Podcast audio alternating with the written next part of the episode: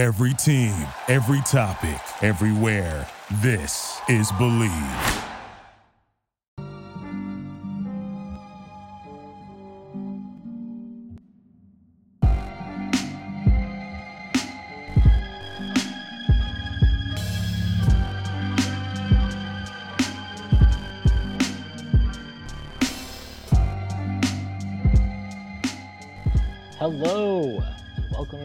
Episode of Pod Strickland. I'm your host, Winnie Pooh, and this episode 356. I'm joined, as always, by my co-host Prez, that is at underscore Presidente on Twitter. Prez, how are you doing on this uh, Thursday evening?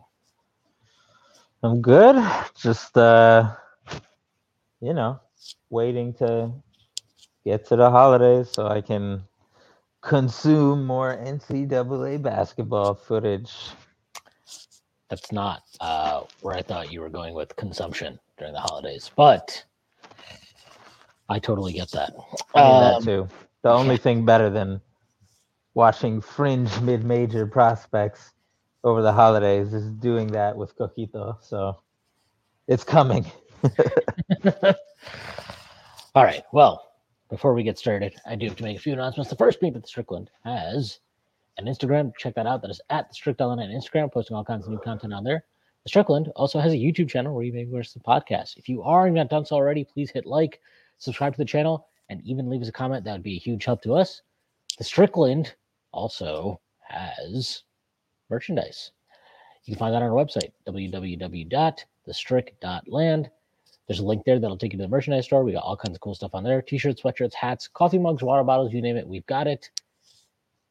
Strickland also has a Patreon, which you can subscribe to. There are a number of different tiers. There is a $6 tier that gets you access to Pod Strickland, this podcast that I host every Friday with Prez. You also get access to Takes from Obvious Bozos, our newest podcast that is hosted by Andrew Steele, aka Doug. That comes out every other week. You also get access to the Strickland Discord, where the conversation never stops. There are further tiers. There is a $9 tier that gets you access to Strickland Roll, my solo pod, where I rant and rave about the Knicks even more. You also get access to wonderful premium articles by Matthew Miranda, one of the best in the business. And now you get access to Strictly NFL. You guessed it. That is our weekly NFL podcast that is hosted by Constantine Metricos and Jeffrey Rasmussen.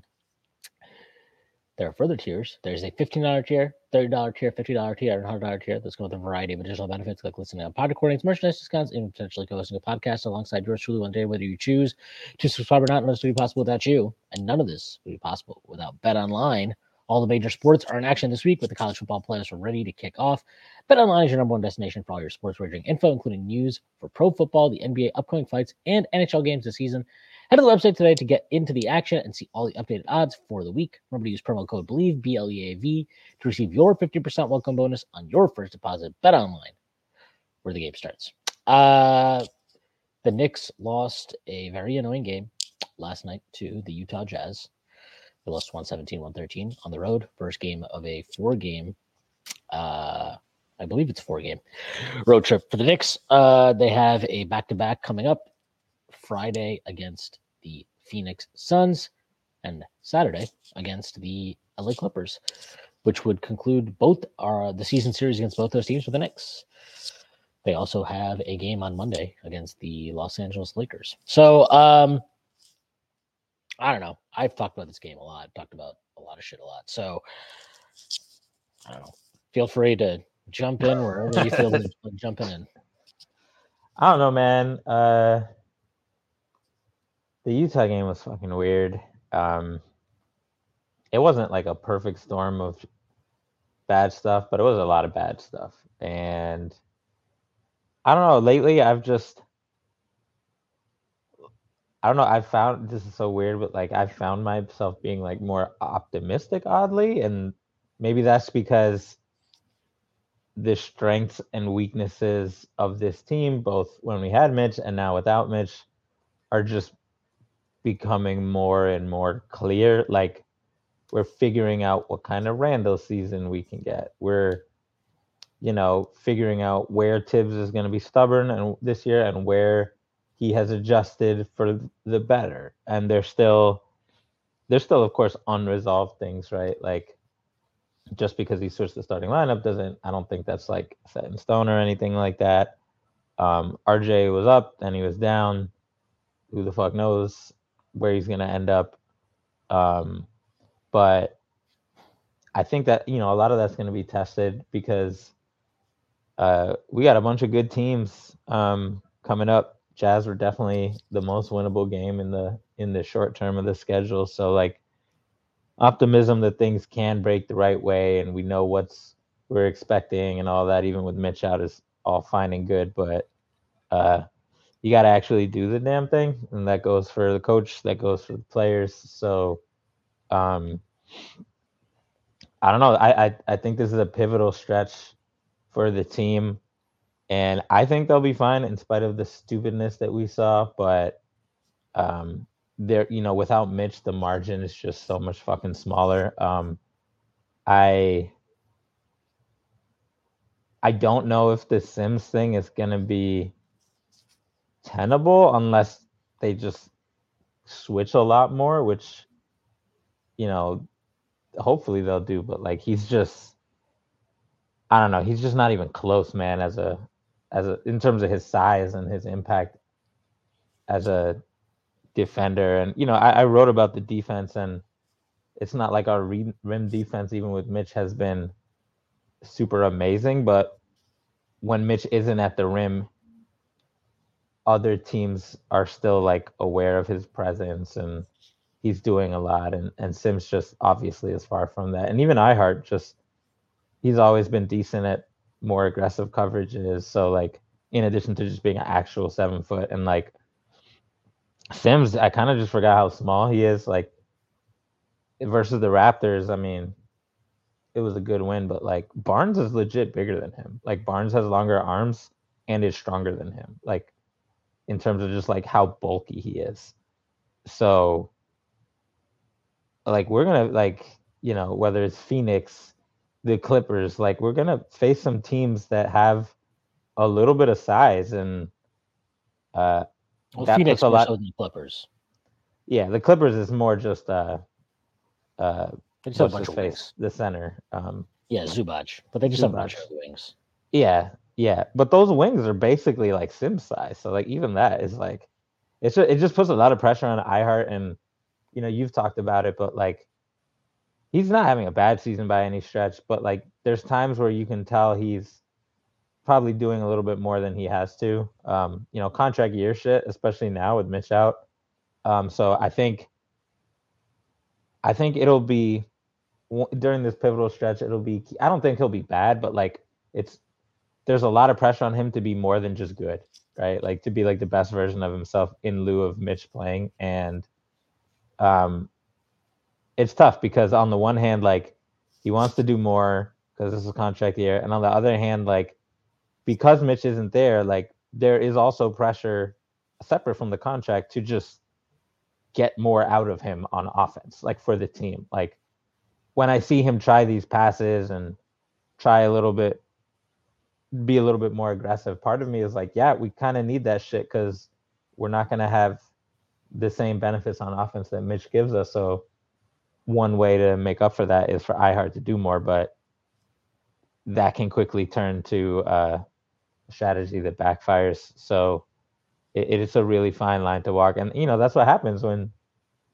when someone who's probably been your best player overall is out for this not I was gonna say this season, but out for a bit for a tough stretch. So um I don't know, man. The it's it's just a lot of pre- there's just so much less room for error for everybody. So like you can't have nights where multiple people just shit themselves, which is what happened in Utah and the coach, right? Like where Thibs just shits himself and if you have that, it's just going to be a wrap for us versus these good teams. So, um, what what is that to like?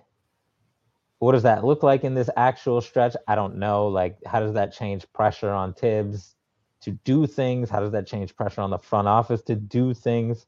I don't really know.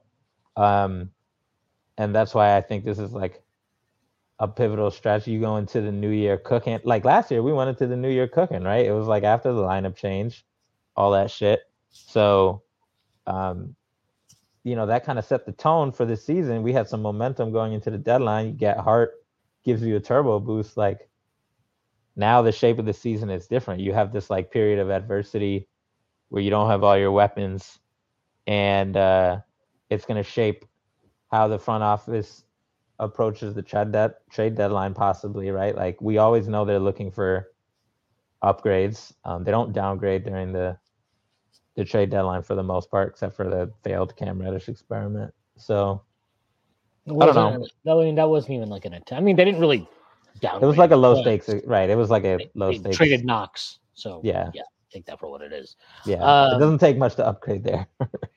Yeah, I'm I- I'm genuinely a little bit worried because some of the stuff I've been seeing lately from just various guys in this team. Um, I don't know. I I I think the minute stuff is getting very stupid and just bad. Um, I, don't. I didn't really understand anything about the rotations yesterday. Like at, at really any point. Um, you know, there was there were people suggesting that maybe Quickley didn't play as much because he's on a minutes limit. Um, after the game, I think I know Quickley said he wasn't on a minutes limit, and I believe Thibs also confirmed he was on a minutes limit. Um, so the fact that our brave uh, New York beat that holds everybody accountable couldn't ask a straightforward question there is a little bit annoying. Um, because I I genuinely like I can I could rationalize why he got pulled in the second half. I could like when he got pulled in the fourth quarter. I have no godly idea why he got pulled in the first half when he did. Um, he got pulled effectively after a stretch where he stole He was the on a heater. Well, he was on a heater, but he stole the ball. The Knicks had a five point lead. He stole the ball, passes it to Grimes. Grimes passes it to RJ. RJ has a wide open layup, or he has a wide open Hart to pass to for a layup. Instead, he decides, I got to get myself going because at that point, I believe he was 0 for 8. Um, and he decides, you know what? I'm going to try to yam on Taylor Hendricks here. Misses the dunk. Uh, they come down the other end. They end up hitting a three after an offensive rebound because the Knicks did not have numbers back. And uh, that cuts the leads to. He calls a timeout. He pulls quick right there. And I have no, I, I honestly have no idea why. I could not tell you. Nobody could tell you. Uh, the only rationalization that was given at the time was, well, maybe he's on a minutes limit, maybe this. And it was all bullshit. Um, there was no minutes limit, obviously. Um, and it- just feels to me like he's back on this fucking bullshit where it's, oh, well, I can't move Quickley from his role. I can't. He, everybody but Quickley needs to get extended opportunities to figure out shit. Uh, and he is again the one to make sacrifices, be it in terms of minutes, be it in terms of role, be it in terms of whatever it is. And I honestly feel like for the first time in his career, I'm seeing him like like there were defensive rotations yesterday where they weren't necessarily missed defensive rotations, but they're the type of rotations that you expect him to go the extra mile and give you. And I'm seeing him not do that stuff. And I, I'm sorry, like I'm just not really interested in blaming him at this point because it's a contract year for him. He's sacrificed multiple times in his career. Basically, at least you could you have to say at least the last two years he's made not just sacrifices, but um, had to deal with decisions that made very little sense at various points.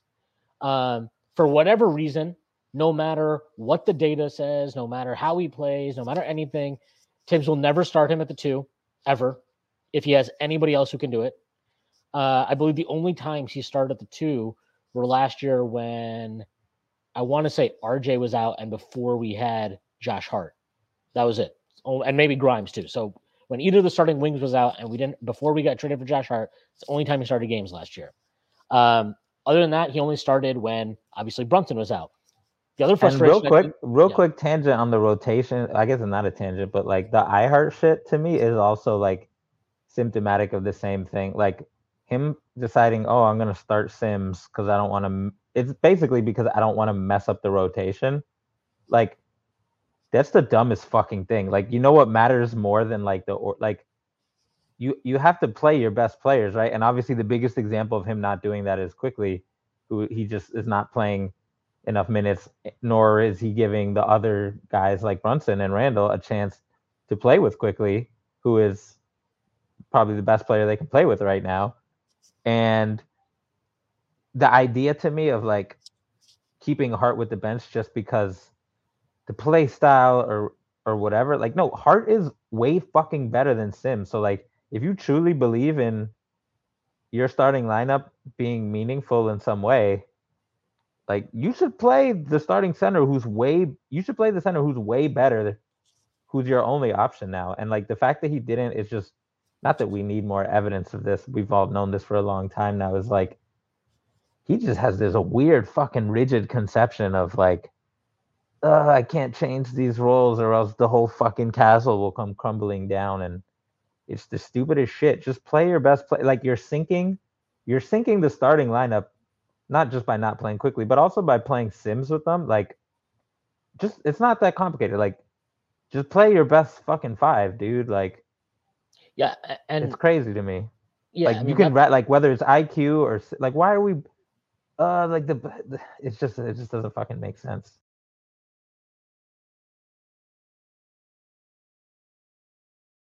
Yeah, look, that stuff is stupid. Um, to go back to Quickley, like I think that um, in his case, the thing that I think is the most ridiculous part of this is you have three plus years and counting at this point of data saying he is a Mhm. massive positive.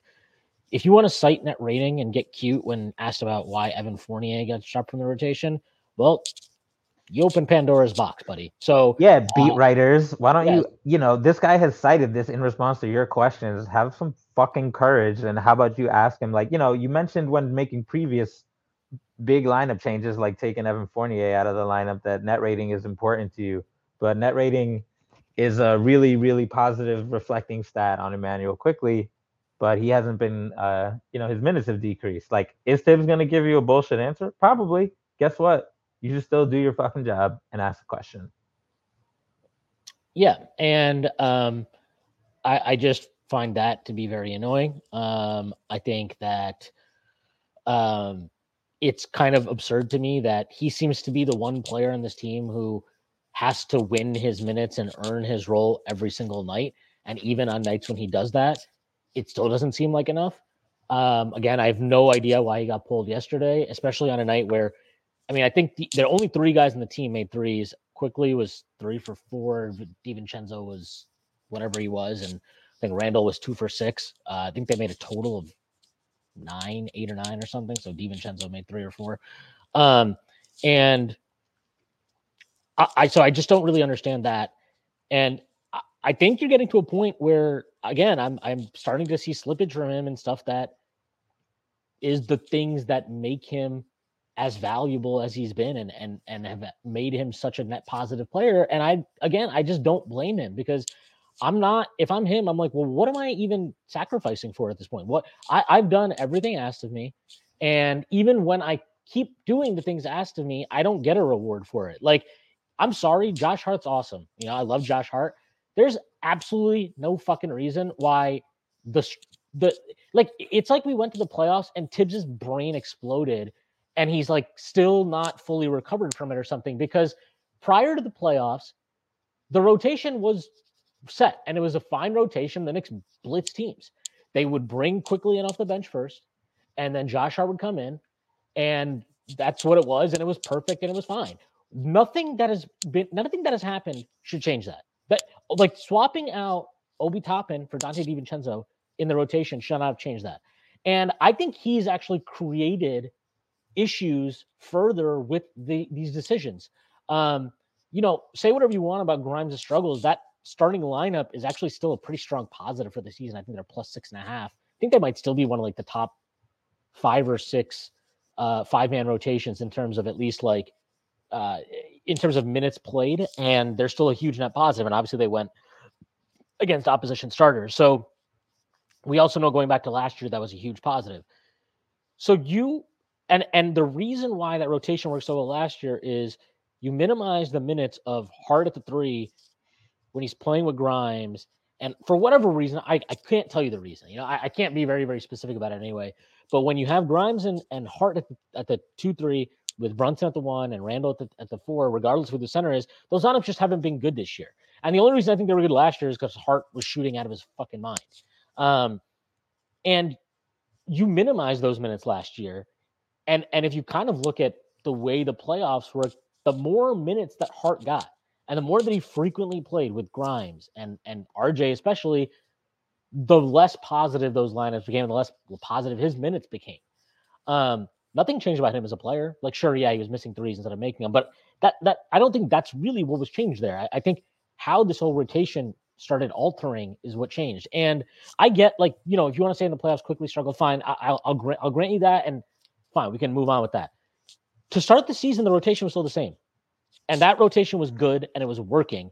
And then for whatever reason, it changed to no, Hart's the first guy off the bench. Then Quickley comes in two minutes later. So you get these two minute periods in which frequently the Knicks would just be dog shit. And it sounds ridiculous where it's like, well, two minutes shouldn't change a game. Um, let me tell you something. Two minutes, um, it, that's that can be a four point, five point swing. And I I would bet if you take off, if you remove the minutes for Grimes that he plays without Hart and the ones that he's played with Hart, um, I would venture to guess there's a pretty strong correlation there between where his which minutes are killing his plus minus, for example. Um, now going back to the Quickley thing, if I'm Quickley, uh, I'm sorry. At some point, it is disrespectful. Like we can sit here and be like, "Oh yeah, got to coach." We're long gotta, past that. We're long yeah, past that. Yeah, like people can be like, "Yeah," and I get that. Like, yeah, sure, players got to play, and the coach has to do what he thinks is right, and blah blah blah. But at a certain point, if oh, okay, we got Josh Hart, you're good. Everything is fine. Six man of the year campaign. You come back next year, Josh Hart gets a contract. You sign Donte DiVincenzo. Now, you know when when oh when RJ is hurt, when Grimes is hurt, who starts? Josh Hart. Okay, fine. You know, you don't want to you want to leave me my role off the bench. I get it. I'm still getting plenty of minutes. I'm happy to go. When the full rotation is back, now all of a sudden Josh Hart is past me in the rotation. And also, oh, now when Grimes is struggling, no, no, I'm not going to play Quickley in the starting lineup. The guy who actually has a data sample that shows he's a massive positive with that group. No, no, I'm going to play DiVincenzo because I can't figure out how to stagger stuff because I don't want to figure out how to stagger rotations. I'm sorry. I, I think that's kind of bullshit. And if he's upset about that and it's Im- impacting his effort, I have zero issue with that. Um, I take more issue with the fact that nobody in this organization has had a fucking conversation with Thibs about it yet. That's honestly what I take more issue with. And I take more issue with the fact that Thibs himself can't fucking understand this stuff at this point. Like, uh, you know, I'm not talking about fire Thibs and get him the fuck out of here, but this is ridiculous. It is getting ridiculous. This is the fourth year now he's coached this player, and he keeps saying, "I'm a Quickley guy. I love quick. I want like, oh, I, I would love to extend him. I'd love to keep him." You got to fucking show it at some point, and showing it goes beyond just being like, "Well, you can, you can. If you play well, you get to play the last 17 minutes of the game." He's been good enough. He's proven himself multiple times for this team each season.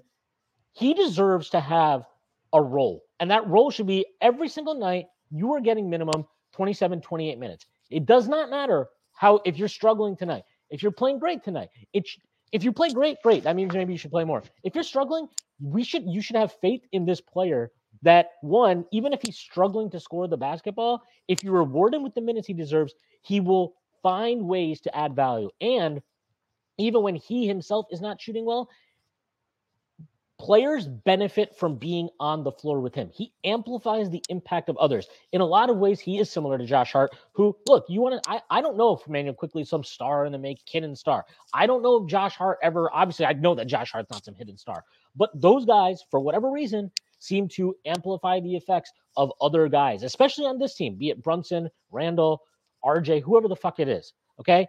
And if you can't recognize that as a coach, that is a fundamental flaw on your ability to coach. Like that is your issue. That is not anybody else's issue.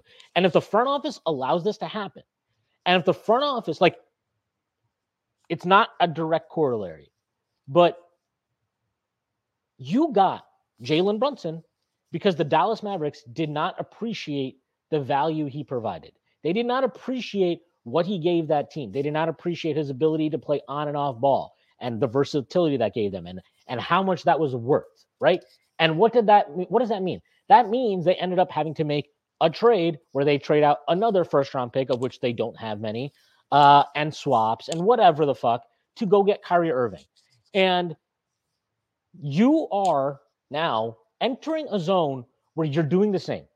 You're doing the same. You're you're you're entering the zone where if I'm Immanuel Quickley, I'm a quarter of the way through the season. I'm scoring more officially than I did last year. I am, I, you know, Tommy Beer posted all the numbers, whatever. You want to look at the numbers, all his numbers, all his rate stats are higher than they were last year, basically. Um, and I'm being rewarded with less minutes after I played a sixth man of the year worthy campaign last year. after I was one of your maybe by uh, arguably your most important player in terms of connecting various groups and giving you lineup versatility. And my reward for that is one, you didn't give me a contract extension. Two, you did extend Josh Hart. I'm not saying, and I, I want to be very clear.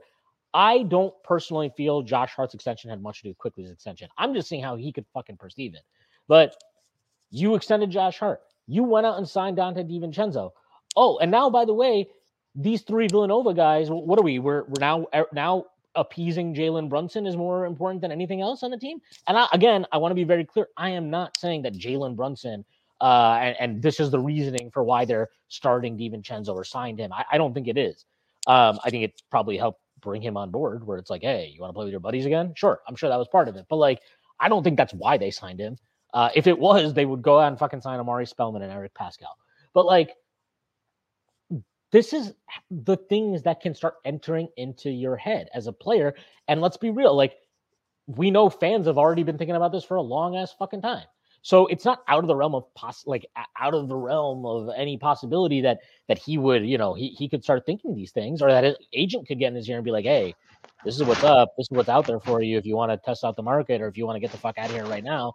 Um, and like, I'm sorry, like if they if they allow that to happen, uh, not only are they fucking themselves over in the short term, they're potentially making a mistake that can cost them in the same way that, and yeah, you want to tell me, you know, Dallas has bounced back and they pivoted well, fine. But you know what? There's a cost to those moves and to to losing out on an asset and a player like that um, that you can't recoup, and and and it can compound and it can create issues for you down the line. So, you know, you want to start DiVincenzo, fine. You want to fucking bring Josh Hart off the bench first? I don't really give a shit. But it does not matter what you do this player needs to get 20 minutes a night. And on top of that, I think RJ Barrett on the whole this season has been fine. Or been good, actually, on, on, on aggregate. You know, obviously we all know his recent struggles have been his recent struggles and whatever. But like it's this is another situation where you're like, if you're Immanuel Quickley, you're like, well, how come it doesn't matter ever? Like he seems to be able to get the leash for whatever, you know, and I get why that is uh, initially anyway. But at this point in their careers, I don't think that should matter. Like, what what are if you're if you're about winning, if the whole thing is well, we just care about winning as many basketball games as we want, there's really no argument to be made as far as the regular season is concerned, anyway. That Immanuel Quickley doesn't help you win more ball games than RJ Barrett at this point in their careers and throughout their careers. There is none, zero, like literally not a single one, aside from nebulous stuff about like size and wanting to get two feet in the paint. Like uh, other than that, there just isn't. And so like again, these are the things that can build on you. And and I don't think it's just Quickley, by the way. Like if I'm Quentin Grimes, I'm like, well, shit. Like so, I worked my ass off for this team last year, and my reward is not only am I moving to the bench, which he might not even mind, but like you didn't even attempt to to get me going at any point in that starting lineup. It was just figure it out, roll the ball out there, figure it out, find your role. You know, don't touch the ball ever. Don't make it a priority actually to even get Quentin Grimes the ball. Um, I think that stuff is grading. And again, if you're Quickley, you're like, I've done everything that's been asked of me for three years. I've and and you've got to understand with a guy like Quickley, especially when he came in his rookie year, the Knicks were dog shit. He was, I'm not saying he was the key component in that his rookie year, but he was a part of establishing this franchise as something beyond a joke, giving us a ground zero, right? To or base camp. Um, to to kind of okay, this is what we are now as a team. His second year he gets jerked around again, and he still plays his ass off, plays hard, whatever. All the data says he's your most impactful player. Okay, fine. I come back last year and I've got to earn my minutes again, and I do. And you actually reward me, and my minutes are great, and they extend, and we're winning a lot of ball games more than anybody expected. And uh, I struggled in the playoffs, sure, but now my reward coming back in this fourth year, my contract year is I I'm less of a priority than DiVincenzo. I'm less of a priority than Josh Hart, guys who already got their payday. I'm less of a priority than RJ Barrett, who also got his payday and who I've outperformed for the most of the last four years. Like the, these are the things that can creep in your thinking and they can affect your effort and they can have you start, you know, oh well, maybe maybe I do need to get out of here. Maybe I should get out of here. Maybe maybe I need to go demand a trade. Maybe whatever the hell your reasoning is, there are reasons to do all of these things. and or there's at least reasons for these things to enter your head. And um, once you get a player in that mindset, it's tough. And you gotta, I, I think the last part, you know, you would talk about Hartenstein. The next, like, they've got like, look, Quickley's playing for a contract, Grimes playing for a contract. In in a lot of ways, he's extension eligible after this year. Isaiah Hartenstein's playing for a contract. Uh, Julius Randle is arguably playing for a contract as he is uh, extension eligible after this season.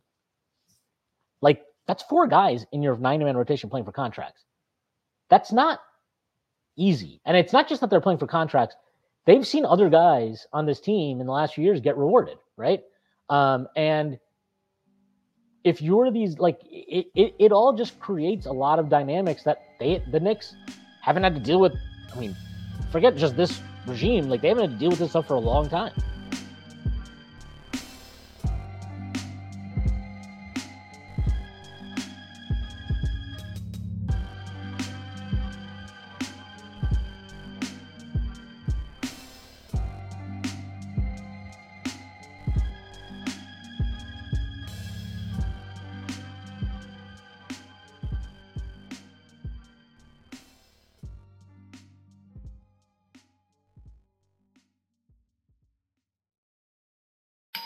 Our house is a mess. Come on in. I'm Amber Wallen, internet comedian, plant queen, and host of your new favorite podcast, Fly on the Wall. Okay, that's pretty presumptuous to assume that this is going to be their favorite podcast, by the way. Like, come on, Amber. Anyway, that wasp that you just heard interrupt me is my husband. And co host, Benjamin Wallen, also a comedian, and I host people at our home. I have a great wine collection in my cellar. Well, you mean the mini fridge? It's a mini fridge. It's fri- a mini yeah. fridge. New episodes of Fly on the Wallen drop every Wednesday. Listen in as we discuss relationships, books, and keeping our sweet baby kid alive while we make laughs on the internet. Subscribe to Fly on the Wallen wherever you get your podcasts.